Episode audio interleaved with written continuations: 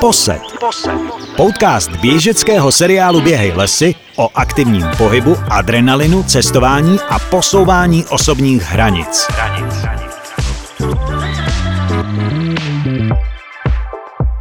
Posloucháte podcast Posed, který se zabývá zdravým životním stylem, můžeme říct sportováním i cestováním a vším možným, co by vás mohlo v dnešní době zajímat a co je třeba i in anebo out, na tom nezáleží. Každopádně zveme si zajímavý hosty, který by vás mohli inspirovat, motivovat a třeba jste o nich nikdy neslyšeli, teď o nich uslyšíte a myslím si, že právě ten dnešní host by vás mohl inspirovat a motivovat k tomu, abyste se začali trošku hýbat, mimo jiné teda. Já tady zdravím Nikolu Kněžourovou. Ahoj, Nikolo. Ahoj, děkuji za pozvání. No, není vůbec zač. Já jsem do téhletý doby, a já jsem ti to před chvílí mimo mikrofon říkal, jsem představoval ty hosty aspoň na úvod, dal jsem tomu vždycky nějaký úvod, ale mě napadlo, že bych to zkusil trochu jinak a že bych po každém hostovi chtěl, aby se představil sám. Tak mohla bys jako se představit našim posluchačům? Já bych asi sama o sobě řekla, že jsem sportovkyně, velká faninka pohybu jako takovýho. Zároveň působím jako trenérka v online fitness projektu FitFab Strong. Zároveň dělám PR v jedné komunikační agentuře v Praze a to je tak asi jako úplně nejkratší popis mojí osoby. Ne, ale můžeš to klidně rozvíct, jestli tam je ještě něco navíc.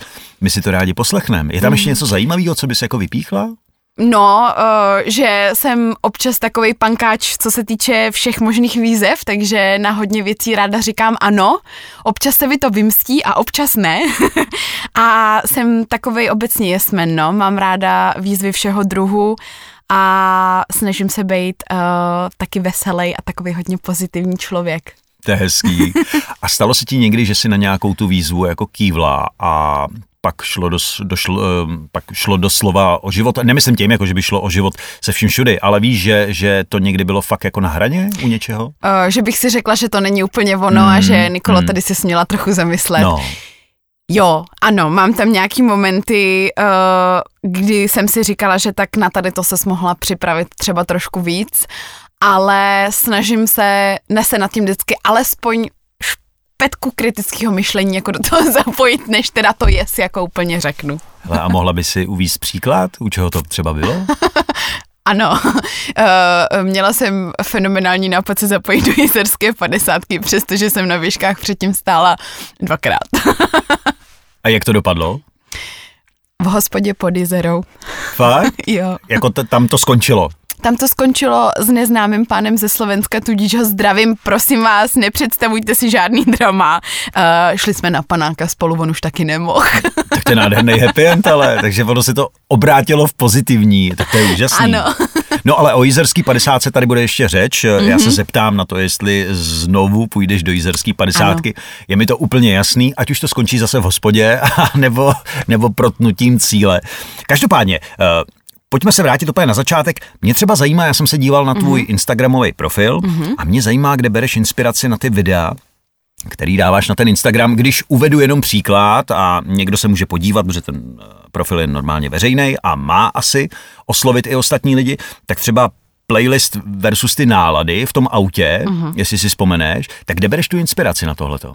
Tak zrovna tohle je ze života, takže z části ze života, protože je to něco třeba zrovna to, co mě jako charakterizuje, že jsem taková, jako, že se mi různě nemám jako jeden druh hudby, který bych poslouchala, takže zrovna když se bavíme o tady tom, tak to je hodně ze života, ale jinak samozřejmě z další tvorby jiných tvůrců na sociálních sítích, jo, prostě podle mě to takhle funguje, když si člověk projede nějakým způsobem tu zeď, tak vždycky si říkám, že tyjo, tady to je docela dobrý, tak já bych to tak nějak jako twistla na ten můj život a třeba se v tom někdo uvidí, takže zrovna si myslím, že k tvorbě na sociální sítě, kterou dělám tak nějak pocitově, tak ze života a pak samozřejmě inspirace z okolí. A pojďme se rovnou dostat k tomu vlastně, co děláš a co si tady na úvod o sobě říkala a zmiňovala. Co znamená FitFab Strong? Tak FitFab Strong je online fitness projekt, který byl založený na konci roku 2017, takže fungujeme nějakým způsobem už 6 let. Jsme teda 4 trenérky, který v projektu fungujou. Natáčíme vlastně každý rok jeden fitness program, v současné chvíli jich máme 10 a ten projekt funguje na bázi toho, že my lidem chceme, nebo naše motto takový je, že každý by měl mít možnost se hýbat technicky správně a kvalitně zadarmo. Nehledě na to, z jakého sociálního zázemí pochází, jaký má časové možnosti, jestli se třeba stydí chodit do fitka, někdo to tak prostě občas má. Takže my pro lidi děláme obsah technicky správnej, kvalitní, zadarmo, tak, aby každý z domu, z chalupy, odkudkoliv si naše video prostě z YouTube mohl pustit. Ty lekce jsou různě dlouhý, jsou zaměřený tematicky různě, to znamená od kardia, po posilování, po jogu, po pilates, po tancování. Jsou s pomůckama, bez pomůcek, v různých prostředí natočený a taky podle mě ta přidaná hodnota je i v tom, že nikdy tam ta trenérka není sama, ty videa jsou vždycky udělaný v minimálně 5-6-7 lidech, to znamená, že je tam trenérka, která to lektoruje a pak teda další cvičící, který jedou real time, my ty videa nikdy nenatáčíme s žádným jakoby stopem, je to prostě reálně odcvičená lekce, tak jak ji pak odcvičí ten člověk doma, aby to mělo ten autentický v sobě moment toho, že cvičící jsou spocený, taky nemůžou a ten člověk pak u té obrazovky se necítí, že je na to sám, má pocit, že má za sebou tu partu a má pocit, že když třeba nemůže, tak je to v pořádku, protože v těch dalších 7 lidech se určitě najde někdo, kdo taky nemůže v té televizi, takže to je takovej background tady toho projektu a samozřejmě nad rámec toho máme nějakým způsobem už i takový to offlineový vyžití pro naše fanoušky, dejme tomu, nebo pro lidi, kteří s náma cvičejí. To znamená, že pořádáme pak i jako různý soustředění víkendový, vydáváme roční diáře fitness, máme různý jednodenní akce v Praze nebo různě po České republice, snažíme se prostě ty lidi pak nějakým způsobem i vidět jako v tom reálném životě, protože to je pro nás taky důležitý, ten kontakt. A na základě čeho to vzniklo, tenhle projekt?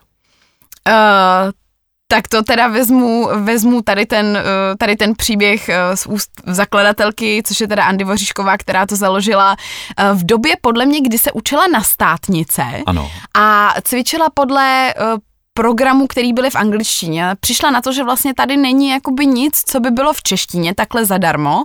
No a podle legendy praví tak, že vzala svoje úspory a vložila je do natáčení tady toho prvního programu, který vzniknul na konci toho roku 2017 a rodičům to radši neřekla, kdyby to nevyšlo, tak aby nedostala čočku. Ale ono to vyšlo. Jo, vyšlo to. Naštěstí. Zaujalo mě, že tam máte k tomu cvičení DJe a navíc i houslistu. Ano, je to tak. To je další taková jako třešnička možná na dortu celého toho programu, těch programů, že vlastně cvičíme na živou hudbu. To znamená, že my nějakým způsobem samozřejmě ty sety jako dáváme jako dohromady, slyšíme předtím, není to tak, že bychom poprvé slyšeli ten set, když se natáčí. Každopádně je to taky něco jako navíc, je to možná něco, co občas tomu člověku, který s náma cvičí, třeba odvede trošku tu pozornost, aby úplně se nesoustředil na to, jak je to třeba zrovna náročný, ale říkali jsme si, že to bude takhle hezký spojit, dokonce v prvním programu a ještě v jednom z dalších máme i bubeníka, takže takhle se to snažíme jako z toho dělat i takový sportovně umělecký zážitek. Mm-hmm. A nepřipadá ti, že by to mohlo být kontraproduktivní v tom, že by to mohlo odvádět pozornost? Ne, to si nemyslím, Máme to nastřihaný tak, že ten DJ tam vlastně není jakoby určitě vidět celou dobu, my tím, že opravdu pak máme i různě jako detailní záběry a myslím si, že ten člověk má, co to cvičí s náma, tak má vlastně primární to zaměření na to, aby vůbec vlastně dával pozor na to, co se dělá a tohle je spíš taková jako něco takového navíc, co my jsme si tam do toho dali. Já jsem si včera ty videa pouštěl, že mě to zajímalo a do té doby jsem vůbec nevěděl, že něco takového je ke schlídnutí. A první, co mě napadlo, protože já jsem asi o dost starší než ty, tak první, co mě napadlo, 80. léta a jak jsi zmiňovala, že to cvičení vlastně tady jako téměř nikdo nedělal, nebylo tady a proto se to začalo dělat, tak v 80. letech se prodávaly VHSky, kde cvičila Jane Fonda. Byl to obrovský megahit. A Cindy Crawford. Ano. Tak to je první, co mi vystřelilo. A druhá věc je, aplikovalo se to i tady tehdy v Československu. A to byla polovina 80. let. Já se to pamatuju totiž. A to bylo cvičme v rytme. A bylo to, myslím, před 19. hodinou. A vlastně to bylo podobný de facto. No, je to tak a já se teda musím přiznat, jako teda ano, nepamatuju si možná maximálně z vyprávění, tohle si pamatuju, ale nepamatuju si to, nezažila jsem to. Každopádně mám v živý paměti, jak jsem se svojí maminkou cvičila podle Jirky Korna na VHSce doma, takže ano, takže vybavuju si, jak prostě jsem v roce 2003 podle VHSky s Jirkou Kornem též cvičila takhle jako doma, takže to možná už tam někde třeba v nás se vzbudili a i stejně v Andy, která to založila, třeba taky takhle cvičila s Jirkou Kornem nebo viděla VHSky Jane Fonda. Každopádně já tady toho cvičení, ano, vím, o co jde a cvičme v rytme, taky znám shodou okolností, já jsem strašně dlouho závodně tancovala, takže všechny tyhle ty jako věci, které se děly v tom tanečním cvičícím světě, mám z převyprávění znám, takže vím, o co jde. A ano, je to možná lehce podobný, akorát prostě udělaný do 21. století. No ne, jasně, já jenom na to poukazuju, že vlastně to je zajímavý, že to dál pokračuje. Ano. Zaznamenali jste nějaký vyšší nárůst sledovanosti a spuštění třeba během toho covidu? Určitě. Tam byla velká vlna nových lidí, kteří s náma začali cvičit. My jsme těsně vlastně před, dejme tomu, než prostě propukl covid, tak když už to bylo prostě v okolních zemích, tak jsme se s holkama rozhodli a už se vědělo, že teda budeme nějakým způsobem zavřený doma, tak jsme s holkama natočili nový lekce, který jsme neměli v plánu, ale rozhodli jsme se takřka ze dne na den, že je natočíme, využili jsme toho, že bylo pár dní právě předtím, než jsme pak museli všichni zůstat doma. Ty lekce jsou strašně milý, jmenuje se to právě Cvičte doma s FitFab Strong a myslím si, že je to doteďka jeden z našich hodně oblíbených programů a my jsme to pojali tak strašně jako pohodově, tak strašně v pomalém tempu, není to žádný skákání, je to všechno strašně milý, protože jsme si říkali, že teď ty lidi budou doma a budou chtít vidět něco jako milýho, něco, co jim jako vykouzlí ten úsměv na tváři a třeba by jim tohle udělalo radost. A musím říct, že tyhle videa měly velký dosah a na základě třeba možná jich jsme právě zaznamenali velký příval nových lidí, kteří s náma opravdu jako začali cvičit. A ano, myslím si, že určitě to... Teď to řeknu úplně blbě, ale nějakým způsobem to pro nás byl vlastně něco, co nám přivedlo ty nový lidi, no, tahle ta situace celá. Já mám ještě na tohleto dvě otázky. Dokážeš mi říct, v čem je vlastně výhoda tohoto cvičení, ale to už si tady de facto zmínila a vlastně si to řekla, v čem je ta výhoda.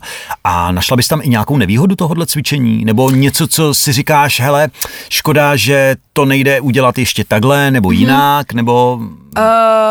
Ano, tím, že je to online, tak a tím, že my se opravdu snažíme dbát na to, aby lidi cvičili technicky správně na všech našich offline akcích, protože jsme 4 ty trenérky, tak dbáme na to, aby vždycky tam byl někdo, kdo ty lidi opravuje. A myslím si, že tohle, nechci říct nevýhoda, ale je to něco, co my prostě neovlivníme. Když ten člověk cvičí doma před tou obrazovkou, my tam prostě bohužel nejsme a nemůžeme ho opravit a tohle je možná jediná věc, která eventuálně je něco, s čím my prostě nic, ale hlavně neuděláme, jo? Že ten člověk třeba technicky prostě to nemusí mít zvládnutý, ale třeba to sám o sobě ani neví, že to technicky zvládnutý nemá. Ty cviky sám sobě třeba ani nevědomky může jako lehce ublížit tím, že ten cvik prostě technicky špatně dělá a my tam u toho nejsme. My se to snažíme všechno vysvětlovat, ty lekce jsou vedený tak, že my každý ten prvek prostě vysvětlujeme, ale nikdy my jako lektorky nevíme, jestli ten člověk opravdu vnímá to, že to třeba teda špatně dělá. Takže tohle je jediný,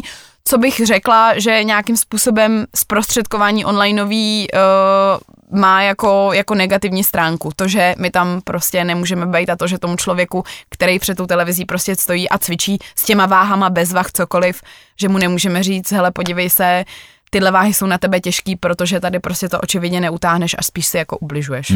To už pak záleží na tom člověku samotném. Je to velmi, velmi subjektivní a je to o tom, jakou ten člověk má sebereflexi. A my se vždycky snažíme lpět na tom, aby ty lidi opravdu prvně tu techniku měli zvládnutou a pak přidávali eventuálně, pak přidávali zátěž cokoliv. Takže. To je strašně hezký, že to zmiňuješ, protože přesně tohle je věc, která mě napadne při všech online cvičeních, že tam chybí ta korekce a že ty lidi si dlouhodobě můžou nějakým způsobem, někteří, jenom někteří, si můžou dokonce i ublížit, což ale při sledování vašich videí vy nepřecvičujete nějaký DNS-ko nebo podobně náročné věci, kde fakt jako ta korekce je potřeba. Je to pohybový a proč ne, docela se mi to líbí, až na jednu výjimku těch lidí, například viděl jsem tam, když mám zmínit Running 2, kde tam byla Soňa s Michalem Hrabcovi. A prostě na Michalovi je přece jenom vidět, že mu nebylo od přírody dáno, co se týče rytmu a co se týče dalších věcí. On cvičil zrcadlově úplně obráceně a ještě k tomu nechytal rytmus teda. Ne, samozřejmě. To bylo zajímavý. My se tam snažíme přidat i prvek lidskosti, aby lidi věděli, že ne každý musí slyšet rytmus. Michale, promiň. Michal to splnil teda na jedničku, jako to je unikátní. Ale to je to, na co jsem narážel a na co jsem se chtěl zeptat, a ty jsi to vlastně zodpověděla. Takže o toho můžeme jít klidně dál.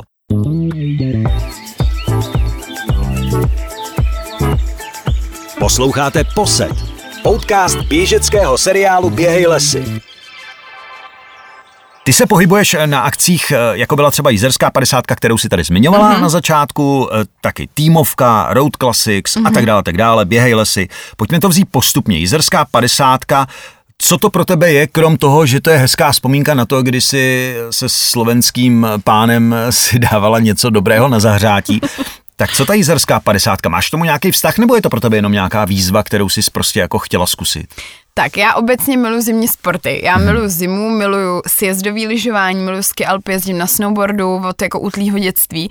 Takže pro mě zimní sporty jsou jako jeden z highlightů celé sezony a těším se na to obrovsky. Ale já nejsem úplně kovaná v běžkách. Vždycky jsme dali přednost sjezdovému lyžování, takže já jako k tomu úplně nikdy jakoby nepřilnula a samozřejmě mrzí mě to, protože si myslím, že běžky jsou skvělý komplexní sport, hrozně se mi to líbí a nemám nic jakoby proti tomu, vždycky jsem se strašně chtěla naučit. Jasně, když pojedu na běžky, tak já jako ujedu tím, že mám nějakým způsobem jako dle mýho teda sportovní základ i jako nějakým způsobem asi to jako fyzičkou svojí zvládnu, tak ta technika na těch běžkách je přece jenom hodně specifická a tu úplně nemám, jo, zcela na rovinu, nebo teda teď už je to možná lepší, ale v tu dobu, kdy teda nám přišla nabídka na to, aby jsme Jizerskou padesátku s holkama právě s FitFab Strong jeli, tak jsem ji rozhodně neměla.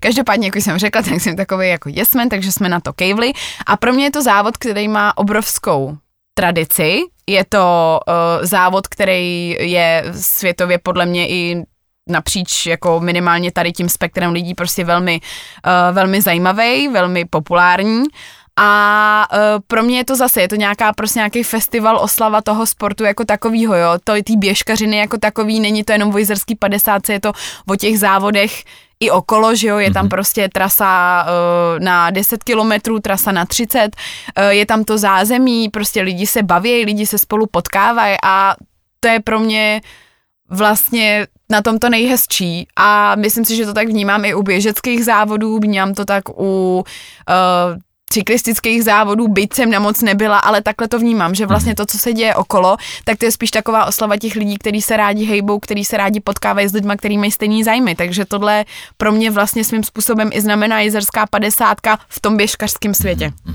Jak vypadá nebo jak bude vypadat tvoje příprava na další ročník? Ano, takže... Takhle, kdy začneš? Začnu, až napadne sníh. OK, první výmluvu máme za sebou, dál. Ano, a... Tak ano, řekli jsme si, že by bylo dobré, abych nějakým způsobem provedla reparát a teda finálně úspěšně se dostala do toho cíle. Tam pro mě bude nejdůležitější si naučit sjíždět ty kopce, protože si myslím, že do kopce dobrý, po rovině taky dobrý, ale ten z toho kopce tam mám velké mezery, takže to bude v mém případě o přípravě především teď technický. A takže až začne sníh, tak já si myslím, že bych si měla jako nazout boty a zacvaknout se a teda vyjet, no. Tak doufám, že to klapne. Protože teď už jsem to slíbil a byla by to studa. Já bych jenom chtěl poznamenat, a to můžu, že to točíme 23. listopadu a my už na horách ten sníh máme, takže až bude sníh, je opravdu velmi chavá výmluva, můžeš kdykoliv dorazit a můžeš už trénovat. Já jsem čekala, až napadne tady v Praze, OK, na Václaváku. Prosím tě, radila ses, nebo máš takhle, jestli ses radila a zároveň jsi přemýšlela nad tím, jestli se poradit s někým, kdo fakt tu Jizerskou jel, nebo kdo tomu rozumí, jako o nějaký taktice, jak na to, abys to třeba i zvládla, i když já nepochybuju o tom, že kondičně bys to jako nedala. No, jako kondičně to zvládnu, to nechci, aby to teda znělo nějak jako egoisticky, ale... Už to je venku, tak je to jedno. Tady v tom nemám o sobě jako nějakým způsobem pochybnosti, tak, ale ano, samozřejmě, já mám ve svém okolí poměrně dost lidí, kteří ať už třeba v dětství závodně se tady tomu sportu věnovali, nebo jsou v tom velmi kovaný. A teďko na první dobrou mě napadá kamarád vládce Jizerských hor Dušan Zapalač, což je můj velmi dobrý kamarád, který ho asi teda poprosím, aby mi s tím nějakým způsobem helpnul. Takže tohle je oficiální pozvání Dušanovi Zapalačovi, jestli mě naučí jezdit z kopce na běžkách. I dnes bude hostem, budeme natáčet podcast, takže není problém, shodou okolností teda, není problém se s ním domluvit. Já se zmíním, že jsi tady vyslovila tohle přání a on může pracovat na nějaký strategii a na nějaký přípravě tréninku. Letos si se účastnila i prvního ročníku Road Classics, ano, je to tak? Ano. Jaký to z tvýho pohledu bylo? Tak to byl velmi intenzivní zážitek v tom velmi pozitivním slova smyslu. Ať už se teda jedná o trasu jako takovou, ať už se jedná o celý ten zážitek jako balíček takovej toho všeho, co se okolo dělo. A pro mě bylo strašně důležitý, že jsem do toho nešla sama, že jsem do toho šla s jednou svých nejlepších kamarádek. To si na tom myslím, že bylo vlastně celý takový, ještě jako to podpořilo celý ten zážitek z toho, protože samozřejmě, když to má člověk s kým sdílet, tak je to o to intenzivnější. Tím, že jsem byla v kontaktu právě s klukama, s organizátorama, který to měli na starosti, který s náma o tom celém komunikovali, vzali nás tak trochu v uvozovkách do zázemí, tak to bylo ještě posilněný tady ten zážitek a bylo to naprosto skvělý. Pro mě to byl první závod silničního charakteru, protože já mám doma grevla, takže pro mě to bylo taková poměrně jako nová situace, nikdy jsem se v ní neobjevila, nevěděla jsem, jaký to je jezdit v balíku, nevěděla jsem, jak to vlastně celý bude vypadat, strašně jsem se bála, jestli to zvládnu vůbec. Tu trasu jsem si teda byla projet asi měsíc před závodem, nejsem si úplně jistá, jestli mě to spíš nevyplašilo. Každopádně, když jsme pak stáli v koridoru před startem, tak jsem měla po hodně dlouhý době takový ty předzávodní pocity. Myslím si, že v běhu už to moc nemám, ale tady opravdu jsem cítila takový to jako šimrání po celém těle a říkala jsem si, tyjo, tak teď prostě je to mix nějakého strachu, nějakého nadšení a bylo to úplně perfektní. Musím říct, že opravdu jsme si to neskutečně užili, jestli můžu mluvit za nás obě. A už se těšíme na další monumenty, které budou v následující sezóně. To se moc těšíme. A jeli jste švih nebo závod? Jeli jsme švih. To teda zcela na rovinu říkám, že na závod, nechci říct, že bychom neměli, ale chtěli jsme si to primárně užít. My tím, že jsme i věděli, že budeme nějakým způsobem stavět na občerstvovačkách, protože tam právě na nás čekali kluci organizátoři vždycky, aby jsme jim sdělili své pocity a tak to rozšířili na sociálních sítích, tak jsme věděli, že pro nás bude spíš ten švih, ale každopádně nemyslím si, že by to z nějakého, jako, nebo že by to byl důvod toho, proč bych třeba z toho měla jako nějaký menší zážitek z toho Road Classics, rozhodně ne.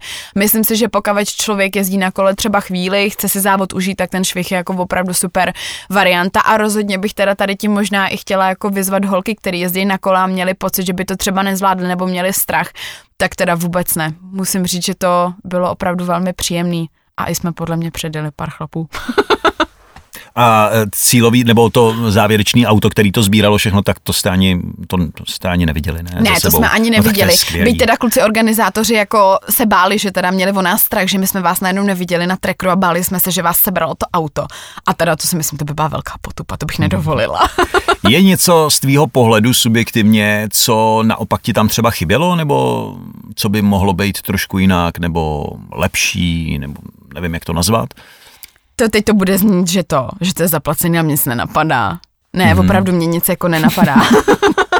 OK, to tě nemusí nic napadnout. Pokud to bylo tak dokonalý, tak proč ne? Bylo to skvělý a ráda bych vypíchla občerstovačky. Ty byly naprosto fantastický a... No, tak to byl jeden vlastně z benefitů, který se i propagoval, že prostě oni dbají na to, aby to občerstvení, protože k té cyklistice to prostě už dneska patří. No tak samozřejmě je. Výborná káva, ano, něco ano. K tomu, jako to je naprosto ideál. Jak moc je ti blízká taková jóga? Tak, jóga, já mám jógu moc ráda. Myslím si, že když nějakým způsobem člověk... dělá, nechci říct výkonnostně sport, ale tomu sportu se víc věnuje, tak je velmi důležitý nějakým způsobem i protažení, dbát na mobilitu a myslím si, že yoga je skvělý způsob, jak právě na tady těch věcech pracovat.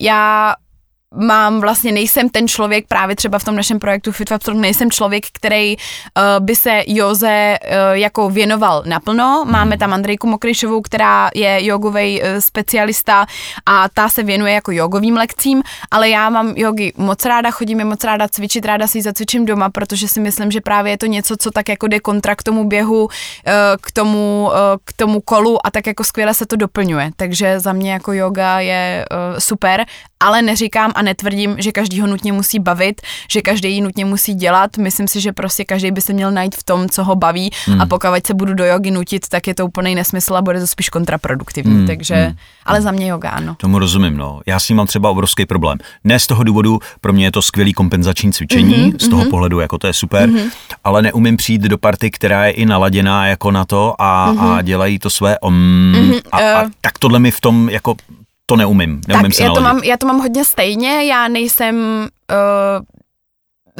úplně takhle člověk, který by přesně se tomu věnoval na tady tý jako spíš duchovnější bázi. Já mám ráda silovější jogy, mám ráda jogy, které jsou rychlejší, svižnější, nedokážu se přesně naladit na tady tu notu, není mi to komfortní, nejsem takovej člověk, já jsem obecně taková poměrně energická, lehce pohorkaná, takže já úplně se neumím vyklidnit na takovou notu, abych prostě té skupině rozuměla, takže když si jogu vybírám, tak si vybírám spíš ty živější jogy, ale každopádně myslím si, že ta joga má docela dobrou výhodu v tom, že je opravdu strašně moc druhů, takže si myslím, že člověk si dříve nebo později přijde na to svoje. Ty jsi předcvičovala i letos na Týmovce, je to tak? Na Vysočině? Ano, je to tak. Tam jsem vlastně byla pozvaná jako někdo, kdo pak lektoroval přesně jogu, pár výstupů vlastně jogových.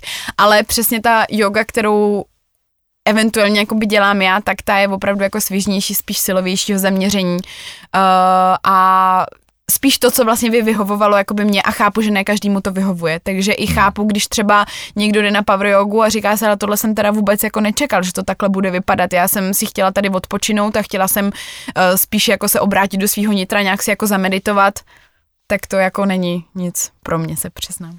Hele, a byl na té Týmovce o to zájem ze stran běžců, i když chápu, že ta Týmovka je specifická v tom, že je to štafetový závod, běží se i přes noc a tak dále, spousta lidí je unavených a ale i tak, jako, byl o to zájem? To je přesně ono. Já si myslím, že ta Týmovka tím, že se to běží vlastně 24/7, že je to nějakým způsobem trošku jiný koncept, než jsou klasický třeba Běhej lesy závody, tak tam si myslím, že když je to načasovaný tak, bylo načasovaný tak, ještě jakoby před nějakým způsobem před startem, nebo tak, aby se to jako hodilo do celého toho programu těch týmů, který už některý běželi, že jo, některý ne, tak si myslím, že vždycky jako se najde skupina lidí, který právě radši, než aby, teď to řeknu úplně blbě, než aby se někde vykydli, tak se spíš půjdou protáhnout, že zůstanou v tom pohybu ono i pro to tělo je to takový, že nestuhne, že jo, takže jo, já si myslím, že vím, že z těch 3 výstupů nebo 4, který tam byly, tak 2 byly plnější a 2 přesně na to konto, že už se běželo, že už ty lidi fandili a byli spíš v tom zázemí anebo odpočívali, tak tam prostě to bylo na tom počtu těch lidí znát. Posed, podcast běžeckého seriálu Běhej lesy. Ty jsi tady zmiňovala svoje zimní aktivity, což je ski alp, snowboard, běžky samozřejmě, to nesmíme vynechat. Jak je to s běháním v zimě třeba? Já mám ráda běhání v zimě. Já tím, že jako žiju v Praze, tak pro mě běhání v zimě není nějak jako strašně rozdílný od běhání v jakýmkoliv jiném období, je to spíš nějakým způsobem o oblečení, takže pro mě asi nenastává žádná změna, samozřejmě každý běžec zná, že objemová sezóna, takže spíš se jako uspůsobuju tady tím směrem, běhám delší, pomalejší věci, ale pro mě jako to neznamená, pro mě to není žádná úplně extrémní změna a není to, že bych jako polevovala nebo přestala běhat úplně, to rozhodně ne. Já mám běhání v zimě ráda. Jediný, s čím bojuju samozřejmě, tak nějakým způsobem se světlem, to si myslím, že máme trošku jako každý, že hledání motivace v té tmě, potom co člověk přijde z kanceláře prostě v 6:30, tak není úplně vončo, no, to občas tím teda trošku bojuju se dokopat, ale pak naopak prostě využiju víkendů nebo jdu ráno, mě to nevadí, takže... Máš po Praze nějaký oblíbený trasy, který ráda běháš? Mám. Já mám ráda běhání v Kunratickém lese, ráda běhám za Prahu právě tímhle směrem na Průhonice, na Zdiměřice, tam to mám moc ráda, ráda běhám v Miličevském lese okolo Hostivařské přehrady a to jsou pro mě takový jako srdcový místa, vzhledem k tomu, že tam žiju, žila jsem tam celý život, takže to je pro mě určitě něco, kde ráda běhám, mám to tam celkově proběhaný. Teď jsem byla po strašně dlouhý době běhat v Šárce a v Prokopáku, tak to bylo super. Na tady to za těch končin, třeba do Šáreckého údolí se úplně jako moc často nedostanu, takže to je pro mě vždycky fajn trošku změnit ten revír běžecký. Tam je to moc hezký, Prokopák je, jak jsem říkala, strašně hezký, takže tohle jsou asi moje takový top trasy. Samozřejmě poměrně často běhám okolo řeky dole v Bráníku, ale tam už to mám tak proběhaný, že už mě to tam jako tam zpátky, to je spíš na takový jako rychlejší běhy, když člověk potřebuje. No tak kdo ví, třeba tě někdo na tvých oblíbených trasách potká a připojí se, ano. Nebo minimálně aspoň pozdraví. Ano, to doufám. Víš, co mě zajímá, když se tak dívám na instagramové účty lidí jako si ty, tak by mě strašně zajímalo vlastně, co je cílem toho instagramového účtu, třeba tvýho konkrétně. Jako jestli jsi nad tím někdy přemýšlela, proč to vlastně člověk dělá. Ne, nemusí to mít cíl, já netvrdím, že to jako musí mít nějaký cíl, ale přemýšlela jsi někdy nad tím? Protože těch sledujících máš poměrně dost, nemyslím si, že jich je úplně málo a děláš zajímavé věci, popisuješ tam, že máš ráda humor, sarkazmus, tak vlastně co je cílem? Já vlastně úplně nevím, jestli mám nějaký cíl, ke kterému bych jako lidi vyloženě, že by to byl jeden nějaký jako hmotný, nějaká moje myšlenka, ke který bych chtěla směřovat. Spíš se snažím lidem nějakým způsobem ten sport přiblížit z té pokročilejší hobby jako pozice, jo, že já z největší pravděpodobností, nebo jako určitě nikdy nebudu jako profi sportovec, tím jsem si prošla v tom tancování, kdy by se teda dalo říct, že jsem to nějakým způsobem na profi úrovni jako by dělala prostě, jo, nějakým způsobem závodění a tak. Když jsem pak skončila, tak jsem si říkala, tyjo, protože člověk je při tancování prostě ve 22 děsná stařena, takže jsem si říkala, tak a teď prostě můj život skončil, co budu dělat dál. A říkala jsem si, tak co můžu dělat prostě za sport, ve kterém bych byla nebo mohla být eventuálně docela ještě jakože dobrá a ve kterým jako, který prostě můžu začít dělat teď, teda v těch 22, když jako, tak si nazvu tenisky, při běhání nesnáším, ale zkusím to, že jo. Takže jsem to zkusila, začala jsem běhat a vlastně mě to hrozně jako chytlo. Chytlo mě to, začala jsem chodit na tady ty závody vlastně, ve kterých v předních lajnách prostě nadupaný atleti, že jo, a tak nějak mě vlastně chytla ta komunita a vlastně tohle je to, co já bych jako chtěla předávat dál, že člověk nemusí být ve věcech prostě nejlepší, že člověk nemusí být nejlepší, člověk nemusí nic hrotit, člověk prostě nemusí naběhávat stovky kilometrů, odcvičit stovky hodin a aby prostě o sobě třeba mohl říct, že je sportovec. Já se tak nějak snažím těm lidem říct, že dělejte to, co vás baví, hlavně protože to je nejdůležitější, protože žijete sami se sebou a prostě musíte být v pohodě hlavně a dělejte to tak, aby vás to bavilo, nenechte se prostě ovlivnit nikým, že zrovna vaše kamarádka dělá tohle, vás to nebaví a snažte se prostě ze sebe dostat to nejlepší a tak, abyste byli spokojení sami se sebou a prostě dobrý, možná to někdy nevyjde, možná někdy nemáte den, možná toho máte hodně do práce, možná prostě máte rodinu, která vám zabere spoustu času, ale důležité je se z toho nějakým způsobem nehroutit a hlavně prostě dělat věci, které vás baví a prostě hlavně proto, abyste je dělali, abyste se cítili fajn a ne prostě, abyste se hnali za něčím, co třeba z největší pravděpodobností není ani dosažitelné. Mm-hmm, mm-hmm. Když jsi tady zmínila ten profitanec, který jsi dělala, jak hodně dotyčnej bruslí na tenkým ledě, když tě jako vyzve k tanci nebo ti řekne, jako nešla by si zatancovat? Bereš to tak, že jako jdeš a neřešíš to, anebo to hodně jako řešíš? Při tom tanci, víš, jakože sleduješ jako a říkáš si, no to je hrozný, co tady předvádí. Takhle, nutno podotknout, že mě hodně dlouho nikdo nevyzval k tanci. Tak čistě teoreticky, jak by si to jako, jak by si k tomu přistupovala? Tak já jsem netančila vlastně společenský tance závodně, já jsem začínala úplně jako dítě asi ve 3 letech na moderním tanci, na kontemporary, na jazzu, na baletu, takže já jsem tady ty umělečtější směry a pak jsem vlastně v 18 letech přešla na disco dance, což je totálně komerční věc, strašně rychlá. Tancuje se jak solově, tak v menších skupinkách, tak i ve formacích velkých. Každopádně já jsem teda jako prošla tady tím nějakým způsobem vývojem a takhle, já jako ten typ člověka, který když už jde někam tančit, tak já jako úplně ztratím pojem prostě o okolním světě a já si jsem v takový svojí bublině, mě prostě hýbat se do hudby strašně baví, takže já si jedu jako takový svoje prostě věci a možná ani nikoho vlastně nenapadne, že by mě k nějakému tanci vyzval, když mě pak vidí. Tak to chápu, že se začne trošku bát a vlastně strach mu to ani nedovolí, takže tě radši pozve třeba někam jinam a nevyzve tě k tomu tanci. Ano. No, mě to hrozně zajímalo, protože já jsem vůbec netušil, že ty máš za sebou profesionální kariéru tanečnice od 3 let, až do důchodu, do těch 22. Ano. Já ti děkuju za to, že jsi dneska si našla čas a přišla si coby host do podcastu Posed. Děkuju za příjemný povídání. Ať se ti daří ve všem, co děláš, pokud to děláš ráda, a ať prožiješ co nejvíc tu jizerskou padesátku, tu nadcházející, na kterou se třeba připravuješ, nepřipravuješ, budeš se účastnit, nebudeš. Každopádně, kdyby ses rozhodla, tak si to užij se vším všudy a je úplně jedno, jakým způsobem to dopadne, jestli to zase skončí v hospodě anebo v cílové rovince. A ještě jednou díky moc a měj se krásně. Moc děkuji ještě jednou za pozvání, bylo to super a já doufám, že v cíli budu tančit na těch běžkách. Tak na to si počkáme. Díky moc. Děkuju.